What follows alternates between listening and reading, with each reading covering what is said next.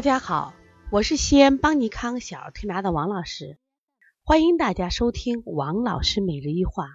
王老师每日一话是西安邦尼康小儿推拿咨询有限公司自二零一六年一月一日向全社会开放的一档公益的育儿栏目。开设这个栏目的目的是想将我们每天做小儿推拿临床时的所感、所悟、所想，能及时的分享给广大的育儿妈妈。以及小儿推拿的同行们，希望对你们有所启发，有所帮助。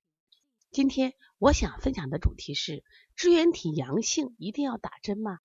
大家知道啊，如果孩子到医院去检查支原体，那么如果呈阳性，或者是他是查这个支原体这个低度，低度呢，如果比如说大于的一比一百八十的话，那医生就说啊，你这个孩子已经患支原体。感染了，那么当然有的就建议，比如说我们输液，有的建议吃药治疗。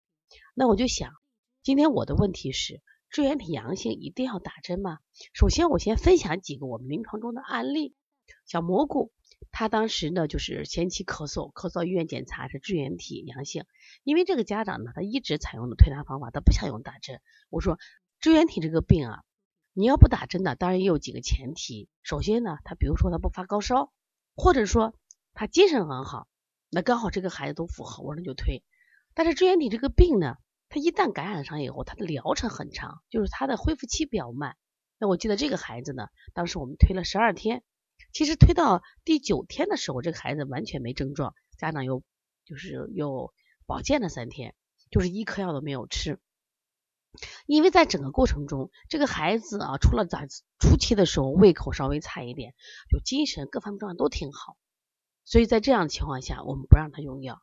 那么同样，我们还有一个小一杰，他当时也是有点轻微咳嗽，就是有点久了，咳那个大概有十天左右。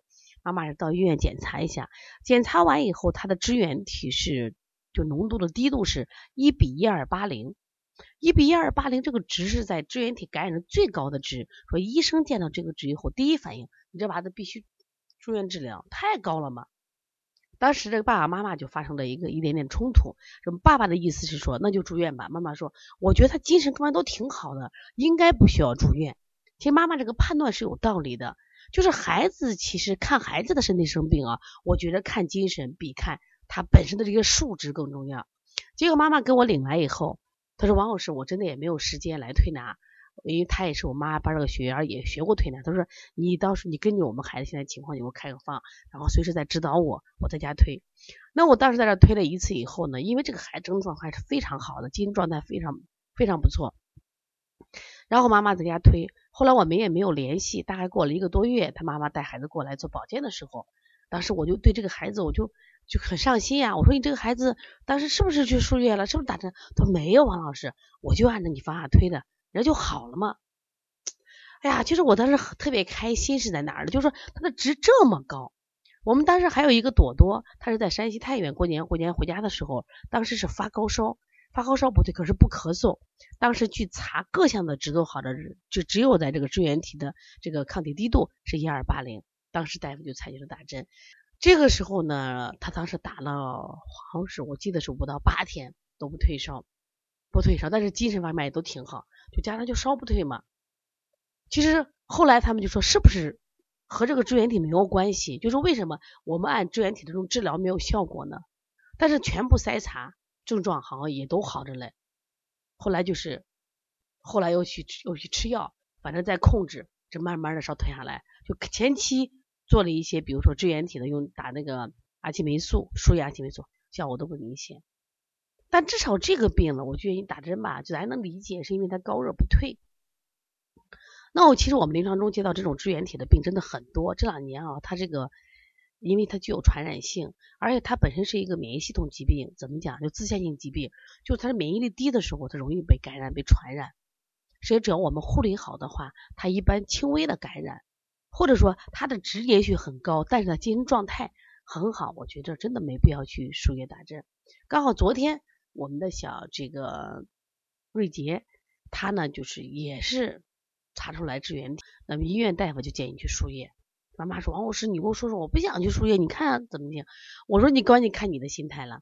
我说你心慌的不得了，如果这个孩子状态差，我说那你就选择输液。如果你觉着这个孩子精神好，都是好着呢嘛，哪方面都好着嘞，我说那就不要选择去吃药打针。如果你实在心慌，我说你可以吃上呃一段时间的药，因为阿奇霉素确实伤胃，我们一般不建议吃阿奇霉素呢。他吃了以后呢，我发现很多孩子胃口不好，脸色都开始变黄。我在这样情况下呢，我说那你要就要坚持推拿，因为推拿呢，它实际上这通过外治的疗法，它是让他生命的活力激发出来，说让他五脏六腑动起来，肺的宣发速降增强，哦，脾的运化特别好。我说嘞，他只要吃吃的好，睡得好，他自然就好了。因为我们接这种案例很多，所以说为啥今天想分享这个案例呢？后来这个妈妈选择了推拿，说王老师给你继续推拿，我也相信你。当然了，我也很感动，选她选择了相信。实际上我们在这么多年临床中，我们确实在感到很多化验指标就是化验指标而已，它不能代表我们孩子的身体真的生了病。但是有些化验指标它确实是这样。原来我在喜马拉雅分享过一个小孩，他的白细胞二十四万，医生都认为是脓毒症，结果呢，这个孩子精神很好，妈妈说我就不想打针。我说那你随时观察。我说你的值太高了。其实我们推了一天，他退烧了，结果他又推两天保健，这孩到现在都很好。这已经两三个月过去了，就这个值很高，但不代表这个孩子真的生很严重病。